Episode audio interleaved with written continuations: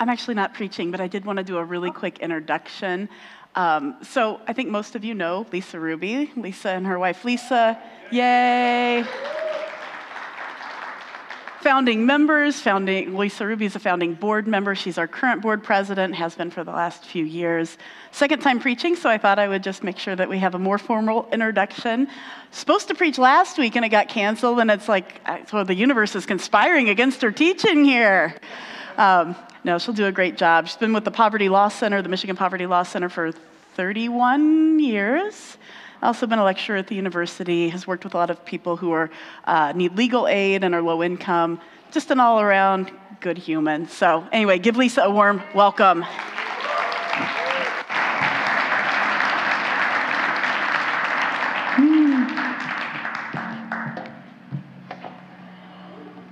Morning, church. Morning. Hi, it's been an exciting morning. Okay, well, glad to see you all. Old faces, new faces, good to be here. I can't really see you with my readers on, so it's probably better. So um, we're now in our third week of Advent, and as Emily talked about a couple of weeks ago, Advent is the season when we're called to observe and reflect on how we can prepare ourselves for the arrival of Jesus.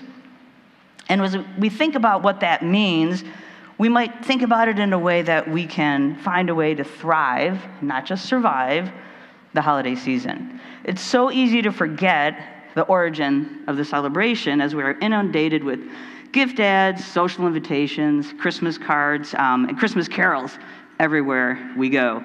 There's also the fun stuff like, you know, corny holiday movies, Christmas cookies, the Hallmark Channel, which is on in my house pretty much twenty-four seven. And regardless of where it's coming from, though, whether it's good, bad, external, internal, there's a lot of noise around and within us, and it increases this time of year. So the Advent season encourages us to pause, take a breath, remember, reflect, and practice behaviors that will bring us comfort and joy during the Christmas season and, and hopefully all year round. So just to help you all ground yourselves in what it means to be in Advent, um, Advent was around by about the third or fourth century A D, and though no one is exactly sure when it became sort of a ritual and something that people observed every year, scholars do believe that it became something regular sometime after December twenty-fifth was chosen as the day that we celebrate the birth of Christ. And it made sense to carve out a month prior to that, and there's various theories about why December twenty-fifth was chosen as the day for Jesus' birth.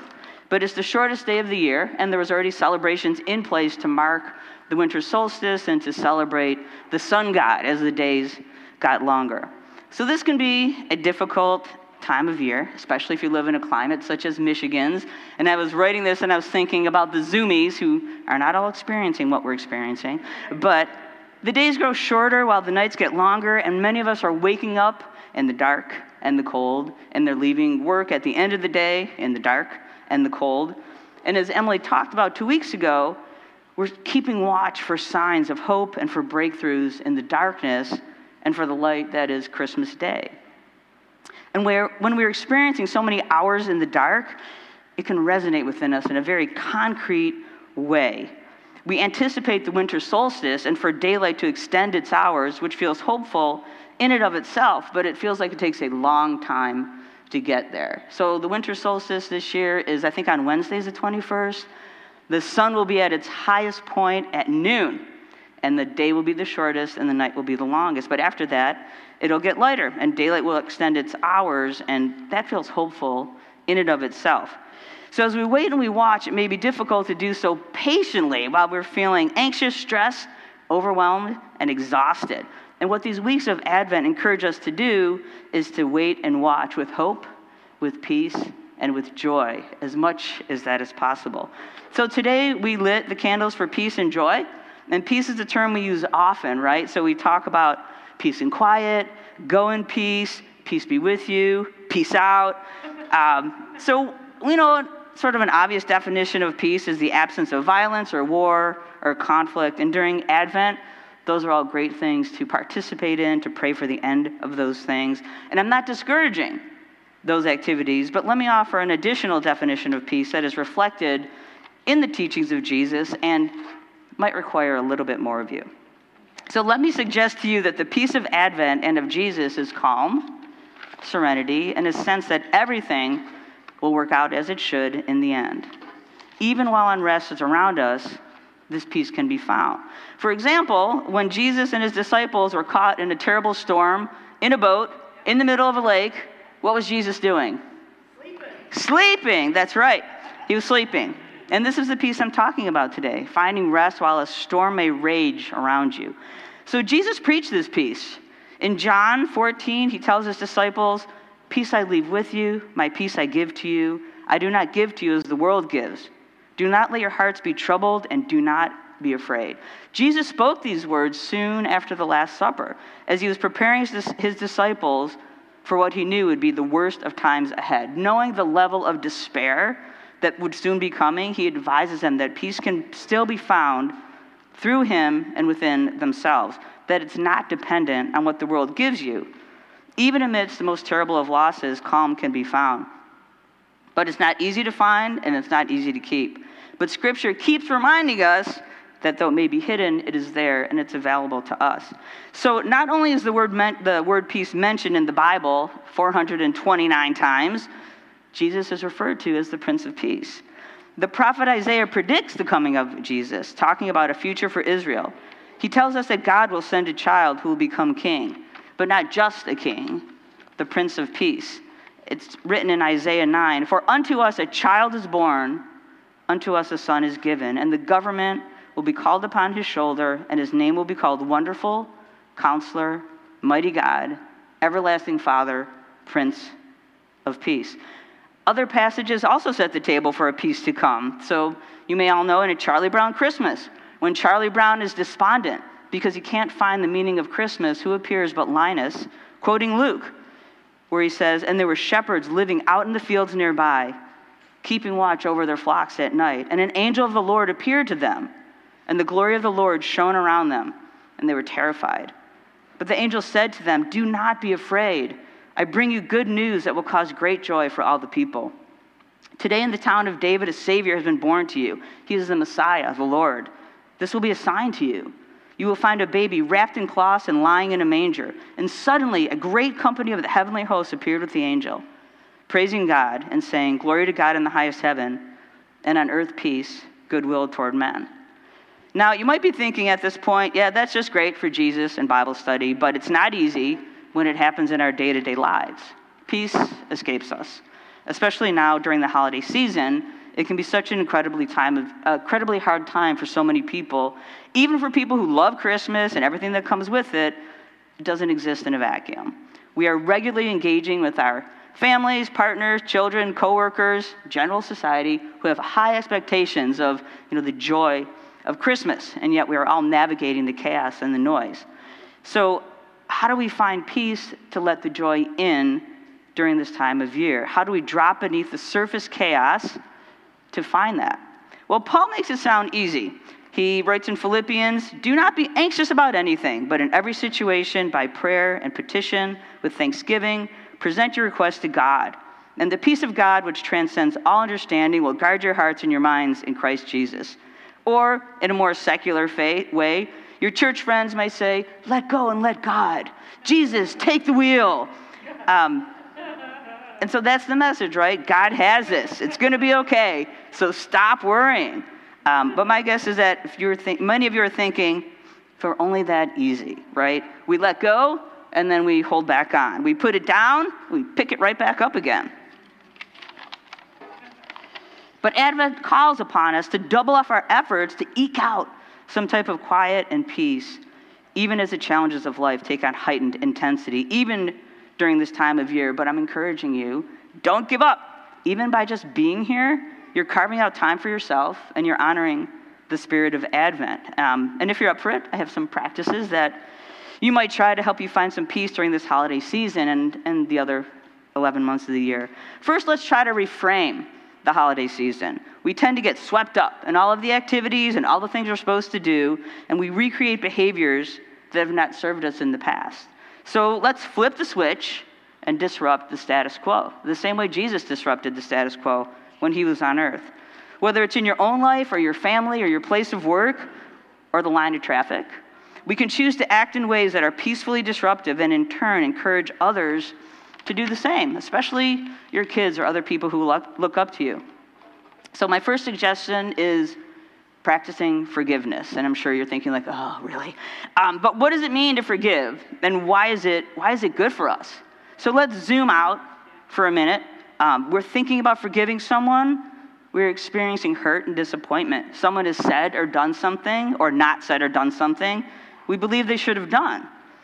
And saying you forgive someone is not the same as actually doing it. We may have an argument with a partner or a child, and they say, "Are you still mad at me?" And we say no, because we want the illusion of peace to return. And they might even apologize. But unless we actually forgive them, there's no internal benefit. We continue to struggle, and we may even have resentment towards that person. Choosing to forgive means we actively release negative feelings towards that person. And we might not think they deserve it, but we're not doing it for them, we're doing it for us. Understand that the act of forgiving, it takes strength. And the good news is the act of forgiving leads to less depression, stress, and anger for us. So there's an old saying that says, being angry is like taking poison and expecting the other person to die. Our anger or hurt doesn't necessarily impact the person that it's directed towards, especially if they don't think they did anything wrong. We are the ones who suffer. Sometimes we need to forgive people we know we'll never see again, like the driver who cuts us off in traffic. And though not easy, I'm here to tell you that we can practice forgiveness. Unlike other habits, we can practice. We may never be perfect, but we can keep trying. Holding a grudge may feel like you're getting the upper hand, especially when you, you cut someone out of your life or you keep them at arm's length and you feel so righteous because they deserve it. But the negative feelings, they're only harm, harming you. So remember, forgiveness happens within us. It's our choice, and the other person need not be involved. They may not even know that you've forgiven them. It is an act purely for you and for your inner peace. And if you're troubled right now as I'm talking, you might be thinking, hmm, um, you might try now to find a path to letting that thing go and releasing it. So, but how do we make that happen? How do we forgive? Where do we start when all we can do is ruminate on the thing that happened that is causing us pain and hurt and anger? Well, empathy is a great place to start. Empathy is not easy. Empathy asks us to put ourselves in someone else's shoes. We might not be ready for that, or we might feel that the other person just does not deserve our understanding. They're not worthy. And yet, are we not all worthy of God's mercy and grace? But we get mad, and we're venting to a friend, and, and that friend says, well, look at it from their perspective. And you respond, I thought you had my back. You don't want to hear that. It's so easy to get buried in our own reality that we forget that it's just that. It only exists in our heads, even when we're convinced that we are right. So one thing to try is if the person we're angry with, and it's someone we care about, we can try thinking about all the good memories we have with that person and why we're in relationship with them to begin with. And this isn't easy because we're so mad. But even now, you can implant a little voice in the back of your mind. You can think back to this sermon and be like, yeah, what did Lisa say? That whispers and reminds you of the person's value to you. And you can let that little voice disrupt the flood of negative emotions and point you towards a better path. Journaling is also a good place to practice empathy. No one will give you pushback. No one, you know, saying that, why should you forgive that person? They don't deserve it. It's just you. And you can create little prompts that might help you uh, to look at it from the other person's perspective. Is your boss under a lot of pressure? Do people sometimes say things they don't mean? Do you always act in perfect ways uh, and never do the wrong thing? So we, we simply don't know what has happened before our negative interaction with someone. So remind yourselves over and over that all of us deserve grace. All of us are human. Keep picking it up, even if you put it back down again. And, and remember, forgiveness is not just for others. We also need to forgive ourselves. Uh, telling someone else you're sorry is helpful, but it's not always something we're comfortable with. And God might forgive us. We know that God has mercy and grace, but is that enough? Will it soothe our inner turmoil? Remember, when we hold on to mistakes we've made in the past, we chain ourselves to a reality that no longer exists. We are sacrificing all the beauty and love that is around us right now. And we can ask others to forgive us, but just as our forgiveness of others is internal, so is our forgiveness of ourselves. It's a personal journey, and we have no control over whether someone else will forgive us. And sometimes it's difficult or it's impossible to ask. Sometimes all we can do is take responsibility and try to do better going forward. Disrupt your negative thoughts about yourself, the thoughts you might have about regret, you could have done something differently, and be grateful that you have the insight to know that you made a mistake and you'll try to do better. And finally, there's gratitude. Expressing gratitude is so good for our mental health. Now, some of you may know the song, Come Fall on Us, which I love that song. It has the line, a thankful heart prepares the way for you, my God. Advent is the time when we're preparing for God's arrival. And gratitude makes us more optimistic and feeling better about our lives. When you feel unsettled and the stress of the holidays is swirling around you, take a moment, drop beneath it, express your gratitude for all the things you have and all the things you don't have. You're right where you need to be. So you can use these tools of forgiveness and gratitude to disrupt the noise around you with peace. These are habits and responses you can work on all year round. During Advent, my suggestion is to remind yourself. Put up sticky notes with words of inspiration. In the midst of an argument with your partner, stop and remind yourself why you love that person, which is not always easy. Um, ask for a redo. Can we just start this over again? You said something you didn't mean. Let's just start over. Both of you have to agree to that, which doesn't always work. If you're about to flip someone off in traffic, instead wish them peace. Hug your hormonal child until they squirm, and then make them waffles. Call an old friend, make amends, say a prayer of gratitude for what you have and that you are loved. And if you're in this room, you're loved. Remember, Jesus disrupted the status quo of his time with his message of love and peace. And we can do the same, and we can find the cracks in the darkness that led in peace and light during this season. So that's the end of the formal sermon. Um, but at the end, we like to take a time of meditation. So I'm going to invite you all, sit back, relax, put your feet on the floor if they're not already there. For yourself in your chairs, um, take a deep breath, let it out. Close your eyes if you feel comfortable. If not, that's fine. Um, just, I want you to imagine yourself, you're in a dark place, a safe dark place, maybe your bedroom, maybe a car, maybe a plane for some people who are flying. Maybe you're outside. And as you sit in that safe, dark place, picture some things around you. They can be concrete, they can be spirits, they can be whatever, that are, that are troubling you right now. It could be an actual situation at work. It could be something about yourself that you want to change. It could be an argument that you've had. Set them up around you, and then just take a breath and be comfortable waiting in the darkness because you know the light is coming. And as you wait and you watch, you can see the room slowly getting lighter because the sun is coming up. And as the light and the sun and the warmth hits those things around you that you're ready to let go, watch them go. Whatever that looks like for you, they can evaporate, they can melt, they can simply disappear. And let them go as the room or the space you're in fills with light. And then just take another minute or so just to contemplate this. Breathe in, breathe out. I'll let you know when about a minute has gone by.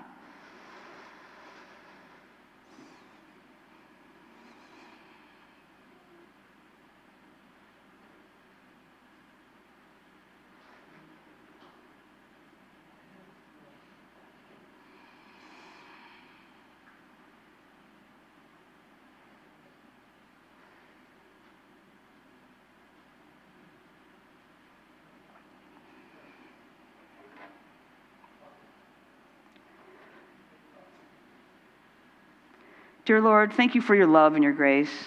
Help us to remember that we are loved. And as we wait and watch for the light that is the birth of Jesus, that we can dip beneath the noise and the insanity that can be this season, that we can find peace and gratitude and joy as we wrap yourselves, ourselves in the love that you bring. Thank you. Amen. Thank you, Lisa.